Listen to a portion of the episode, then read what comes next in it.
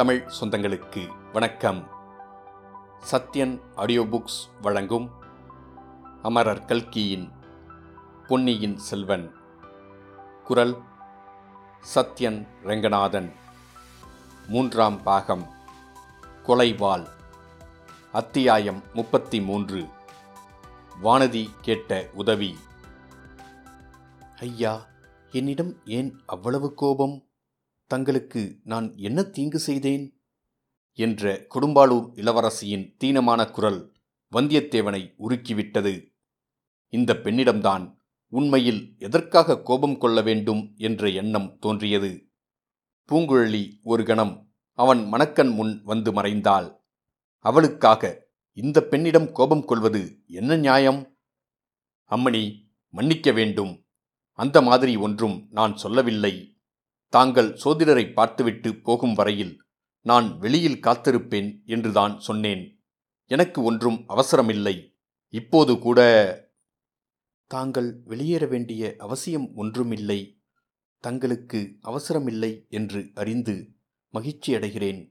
உண்மையில் நான் இங்கே சோதிடரை பார்க்க வரவில்லை.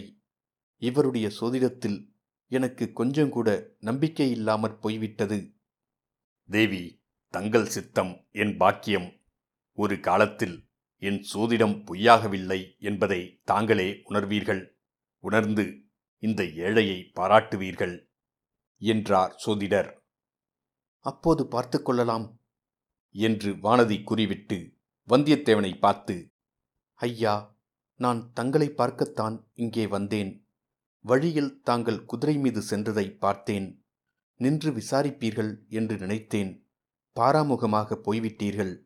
அதை பற்றி நான் அதிகமாக ஆச்சரியப்படவில்லை. இந்த அனாதை பெண்ணிடம் அவ்வளவு அக்கறை எதற்காக இருக்க வேண்டும்? என்றால் வந்தியத்தேவனுடைய கண்ணில் கண்ணீர் வந்துவிடும் போலிருந்தது. தேவி இது என்ன வார்த்தை? கொடும்பாளூர் பராந்தக சிறிய வேளாரின் செல்வப் புதல்வி தென்திசை சேனாதிபதி பூதி விக்ரமகேசரியின் வளர்ப்பு குமாரி.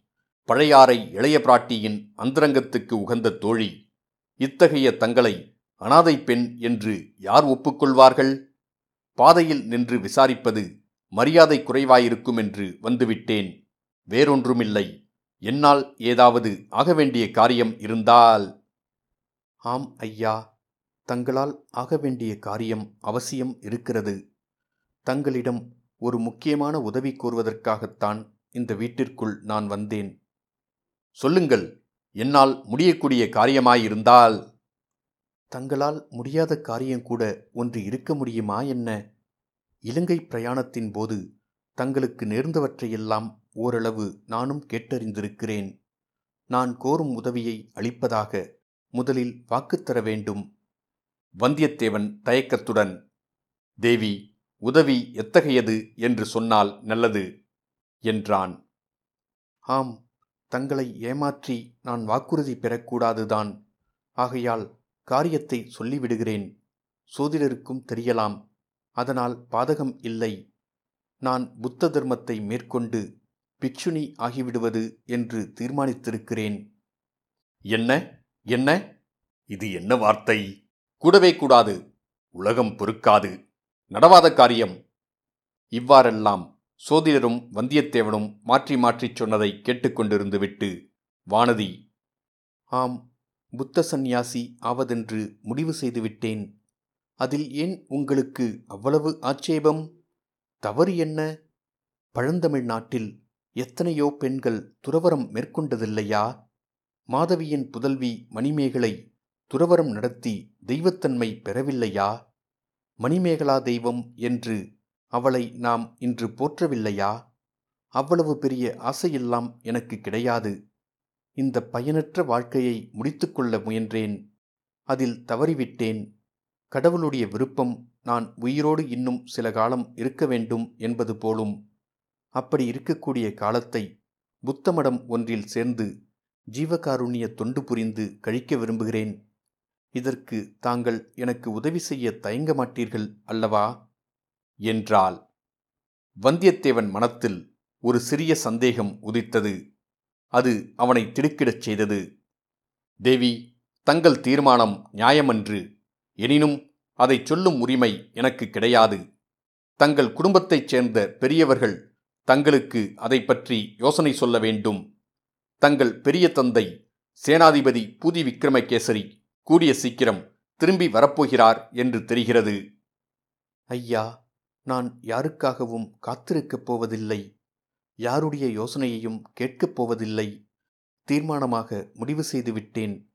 தங்களுடைய உதவியை கோருகிறேன். இது விஷயத்தில் நான் என்ன உதவி செய்யக்கூடும் தேவி? சொல்லுகிறேன். நாகைப்பட்டினம் சூடாமணி விகாரத்துக்கு போவதற்கு நான் புறப்பட்டேன். அங்கே சென்று புத்தகுருமார்களை அடுத்து தீட்சை பெற்றுக்கொள்ள எண்ணி கிளம்பினேன். வழித்துணைக்கு தாங்கள் என்னுடன் நாகைப்பட்டினம் வரையில் வரவேண்டும். அதுவே நான் கோரும் உதவி. வந்தியத்தேவனுக்கு தூக்கி வாரி போட்டது. கொடும்பாளூர் இளவரசி லேசுப்பட்டவள் அல்ல. நாமும் இளைய பிராட்டியும் பேசிக்கொண்டது அரைக்குறையாக இவள் காதில் விழுந்திருக்க வேண்டும். தன்னிடம் முழு விவரங்களையும் தெரிந்து கொள்ள பார்க்கிறாள். நாகைப்பட்டினம் சூடாமணி விகாரத்துக்கு போகப் புறப்பட்டது. இளவரசரை அங்கே சந்திக்கும் நோக்கத்துடனேதான். அதற்கு ஒரு நாளும் நான் உடந்தையாயிருக்க முடியாது. அம்மணி ரொம்பவும் மன்னிக்க வேண்டும். தாங்கள் கோரும் உதவி என்னுடைய சக்திக்கு அப்பாற்பட்டது. இது என்ன விந்தை? ஈழநாட்டுக்குச் சென்று எத்தனை எத்தனையோ அற்புதங்களை சாதித்து வந்தவருக்கு இந்த அனாதை பெண்ணை நாகைப்பட்டினத்தில் கொண்டு போய் சேர்ப்பது முடியாத காரியமாகுமா? தேவி முடியாத காரியம் ஒன்றுமில்லை. ஆனால் நான் இச்சமயம் மேற்கொள்ள இயலாது. முதன் மந்திரியும் இளைய பிராட்டியும் என்னை அவசரமாக காஞ்சிக்கு போகும்படி கட்டளையிட்டிருக்கிறார்கள். அவர்கள் கொடுத்த ஓலையுடன் போகிறேன். ஆகையினால்தான் முடியாது என்று சொன்னேன். வேறொரு சந்தர்ப்பமாயிருந்தால். ஆம் ஆம். விருப்பமில்லாவிட்டால் எத்தனையோ காரணங்கள் சொல்லலாம். அதனால் பாதகம் இல்லை. தனியாக பிரயாணம் செய்வது என்ற எண்ணத்துடனேதான் கிளம்பினேன். வழியில் சிற்சில இடங்களில் காளாமுகர்களின் கூட்டங்களை பார்த்ததும் கொஞ்சம் பயம் உண்டாயிற்று. சகல ஜீவர்களையும் காப்பாற்ற கடமைப்பட்ட கடவுள் இருக்கிறார். அவரிடம் பாரத்தை போட்டுவிட்டு புறப்படுகிறேன். உலகத்தை துறந்து சந்நியாசினியாக முடிவு செய்த ஒரு பேதை பெண்ணை யார் என்ன செய்து விடுவார்கள்? போய் வருகிறேன் சோதிடரே என்று கூறிவிட்டு வானதி புறப்பட்டாள். அவளை பின்தொடர்ந்து போய்க்கொண்டே சோதிடர் தேவி தேவி இருட்டும் சமயமாகிவிட்டதே. அமாவாசை கங்குல். அதோடு வடகிழக்கில் மேகங்கள் குமுறுகின்றன. இரவு இந்த ஏழையின் குருசையில் தங்கிவிட்டு காலையில் போகலாமே என்றார். இல்லை சோதிடரே மன்னிக்க வேண்டும். இரவு திருவாரூர் போய் தங்குவதாக எண்ணம். இந்த மனிதர்தான் துணைக்கு வர மறுத்துவிட்டார். திருவாரூரில் யாராவது கிடைக்காமலா போவார்கள்? அப்படி நான் என் உயிரைப் பற்றி கவலைப்படவும் இல்லை. இதனால் யாருக்கு என்ன உபயோகம்? சோதிடர் காதிலும் வந்தியத்தேவன் காதிலும் கடைசியாக விழுந்த வார்த்தைகள் இவைதான். வாசலில் காத்திருந்த பல்லக்கில் வானதி ஏறிக்கொண்டால் பல்லக்கு மேலே சென்றது. பல்லக்கு கண்ணுக்கு மறையும் வரையில் வந்தியத்தேவனும் சோதிடரும் அதை பார்த்த வண்ணம் நின்றார்கள்.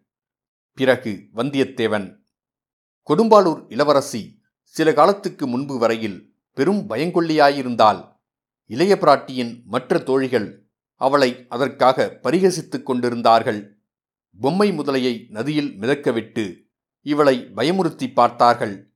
நான் கூட அதில் ஏமாந்து போனேன். இப்போது திடீரென்று இந்த பெண்ணுக்கு இவ்வளவு தைரியம் எப்படி வந்தது? இவள் தனியே பிரயாணம் செய்ய கிளம்பியது என்ன விந்தை? இளைய பிராட்டி இதற்கு சம்மதித்ததுதான் எப்படி? என்றான். எனக்கும் அது ஆச்சரியத்தையே அளிக்கிறது. சென்ற முறை இப்பெண் இந்த குடிசைக்கு வந்திருந்தபோது திடீரென்று மயக்கம் போட்டு விழுந்துவிட்டாள். தயங்கி தயங்கி ஈனஸ்வரத்தில் பேசினாள். அந்த கொடும்பாளூர் இளவரசிதானா இவள்? என்றே சந்தேகமாயிருக்கிறது. இன்று எவ்வளவு படப்படப்பாகவும் துணிச்சலாகவும் பேசினாள். இப்படிப்பட்ட திடீர் மனமாறுதலுக்கு என்ன காரணமாயிருக்கும் என்று நினைக்கிறீர்கள்? என்று கேட்டான். ஏதோ முக்கியமான செய்தி இவளுடைய மனத்தில் ஒரு பெரும் அதிர்ச்சியை உண்டு பண்ணியிருக்க வேண்டும். அப்படி என்ன முக்கியமான செய்தி இருக்க முடியும்? ஏன் பொன்னியின் செல்வரை கடல் கொண்டு விட்ட செய்தியே போதாதா? இந்த பெண்ணுக்கும் இளவரசருக்கும் திருமணம் நடக்கக்கூடும் என்று பேச்சாயிருந்ததே? இவ்விதம் சோதிடர் கூறியபோது வந்தியத்தேவன் பொன்னியின் செல்வரை கடல் கொண்டுவிட்ட செய்தியா? அல்லது அவர் பிழைத்து நாகப்பட்டினத்தில் இருக்கிறார் என்ற செய்தியா? அல்லது பூங்கொழியைப் பற்றி நான் கூறிய செய்தியா? எது இவளுக்கு இத்தகைய அதிர்ச்சியை அளித்திருக்கக்கூடும் என்று சிந்தனை செய்தான். ஆம் சோதிடரே கொடும்பாளூர் வம்சத்தார் பரம்பரையான வீரசைவர்களாயிற்றே இந்த பெண்ணுக்கு திடீரென்று புத்த மதத்தில் பற்று உண்டாவானேன்? என்றான். பூர்வ ஜென்ம வாசனையாயிருக்கலாம் என்றார் சோதிடர். நாகைப்பட்டினம் சூடாமணி விகாரத்துக்கு புறப்படுவானேன்? அதுதான் எனக்கும் வியப்பை அளிக்கிறது. உம்முடைய சோதிட சாஸ்திரத்தில் பார்த்துச் சொல்ல முடியாதா?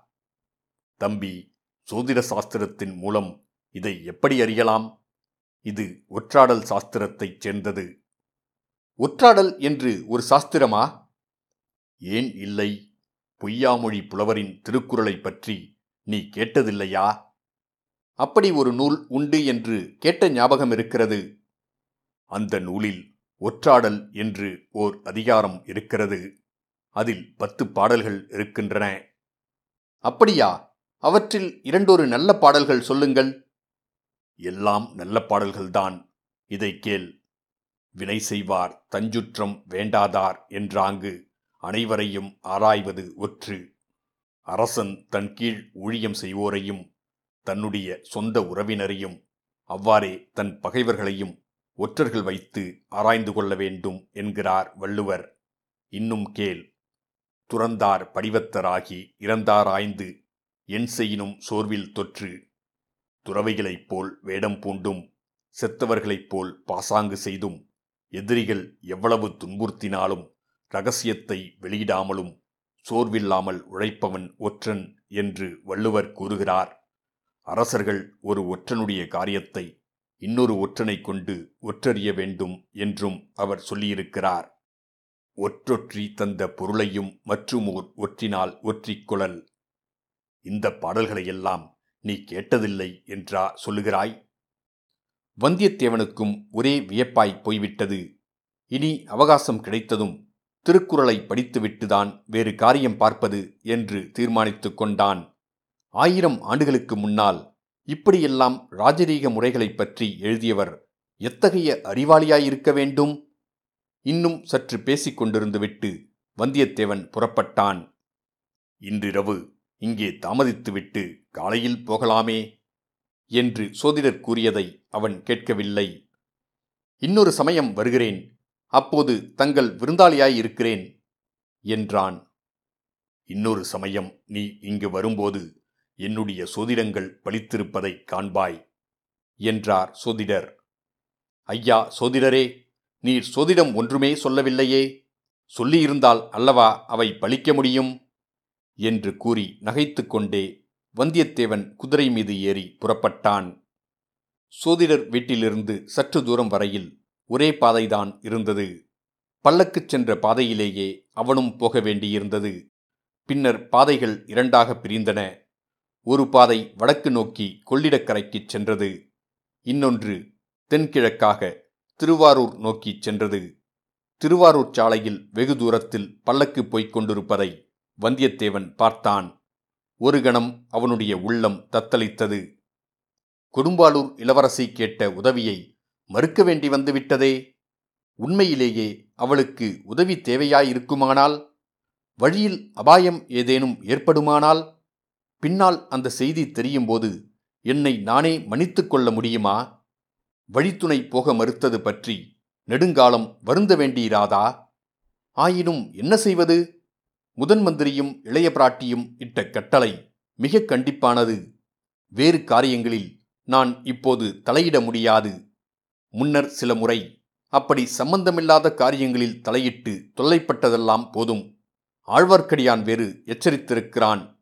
அன்றியும் வானதி தேவியை தான் நாகைப்பட்டினம் சூடாமணி விகாரத்துக்கு அழைத்துச் செல்வதென்பது கனவிலும் நினைக்க முடியாத காரியம். இவ்வாறு முடிவு செய்த வந்தியத்தேவன் குதிரையை கொள்ளிடக்கரை பாதையில் திருப்பினான். அதே சமயத்தில் வீல் என்ற ஓர் அபயக்குரல் மிக மிக லேசான பெண்குரல் ஒலித்ததாக தோன்றியது. திடுக்கிட்டு திரும்பி பார்த்தான். பல்லக்கை காணவில்லை. அங்கே இருந்த சாலை முடுக்கில் திரும்பியிருக்கக்கூடும் ஆயினும் போய் பார்த்துவிட வேண்டும் என்ற முடிவுக்கு ஒரு கணத்தில் வந்துவிட்டான் வந்தியத்தேவன். அதனால் அப்படியொன்றும் தாமதம் ஏற்பட்டுவிடப் போவதில்லை. குதிரை பாய்ந்து சென்றது. வெகு சீக்கிரத்தில் சாலை முடுக்கின் அருகில் வந்துவிட்டது. அங்கே அவன் கண்ட காட்சி வந்தியத்தேவனுடைய இதயமே நின்றுவிடும்படி செய்தது. பெண் ஒருத்தி ஓரத்து மரம் ஒன்றில் கட்டப்பட்டிருந்தாள். அவளுடைய வாயில் துணி அடைக்கப்பட்டிருந்தது. இருட்டும் நேரமாதலால் யார் என்று முதலில் தெரியவில்லை. அருகில் சென்று பார்த்தான். வானதியின் பல்லக்குடன் நடந்து சென்ற சேடிப்பெண் என்று தெரிந்தது. அவள் முனகிக்கொண்டே தன் கட்டுகளை அவிழ்த்துக்கொள்ள முயன்று கொண்டிருந்தாள். வந்தியத்தேவன் குதிரையிலிருந்து பாய்ந்து இறங்கி முதலில் வாயில் அடைத்திருந்த துணியை எடுத்துவிட்டு கட்டுகளையும் அவிழ்த்து விட்டான். அவ்வளவு பலமாக கட்டப்படவில்லை என்பது அவன் உள்மனத்தில் பதிந்தது. பெண்ணே என்ன நடந்தது? சீக்கிரம் சொல். பல்லக்கு எங்கே? உன் எஜமானி எங்கே? என்று பதறிக்கொண்டே கேட்டான். சேடிப்பெண் உளறி குளறி மறுமொழி கூறினாள். அந்தச் சாலை முடுக்கில் பல்லக்கு திரும்பியபோது திடீரென்று ஏழெட்டு மனிதர்கள் பக்கத்து மரங்களின் மறைவிலிருந்து பாய்ந்து வந்தார்கள். அவர்கள் சிலருடைய கைகளில் மண்டை ஓடுகளும் சூலாயுதங்களும் காணப்பட்டன. அவர்களில் இரண்டு பேர் சேடிப்பெண்ணை மண்டையில் அடித்து கீழே தள்ளினார்கள். வாயில் துணியை அடைத்தார்கள். இதற்குள் மற்றவர்கள் பல்லக்கு சுமந்தவர்களிடம் ஏதோ பயங்கரமான குரலில் சொல்லவே அவர்கள் பாதையை விட்டு விலகி குறுக்கு வழியில் பல்லக்குடன் ஓடினார்கள். மற்றவர்களும் தொடர்ந்து போனார்கள். வானதி தேவியின் குரலே கேட்கவில்லை. இவ்விதம் கூறிவிட்டு பல்லக்குச் சென்ற குறுக்கு பாதையையும் அச்செடிப்பெண் சுட்டிக்காட்டினாள் பெண்ணே நீ அந்த குழந்தை சோதிடர் வீட்டிற்கு போயிரு. நான் உன் எஜமானியை கண்டுபிடிக்க பார்க்கிறேன் என்று சொல்லிக்கொண்டே வந்தியத்தேவன் குதிரை மீது பாய்ந்து ஏறினான். குதிரை ராஜபாட்டையிலிருந்து திரும்பி குறுக்கு வழியில் சென்றது. மேடு பள்ளம் காடு செடி என்று பாராமல் அதிவேகமாய்ச் சென்றது. இத்துடன் அத்தியாயம் முப்பத்தி மூன்று முடிவடைந்தது. மீண்டும் அத்தியாயம் முப்பத்தி நான்கில் சந்திப்போம்.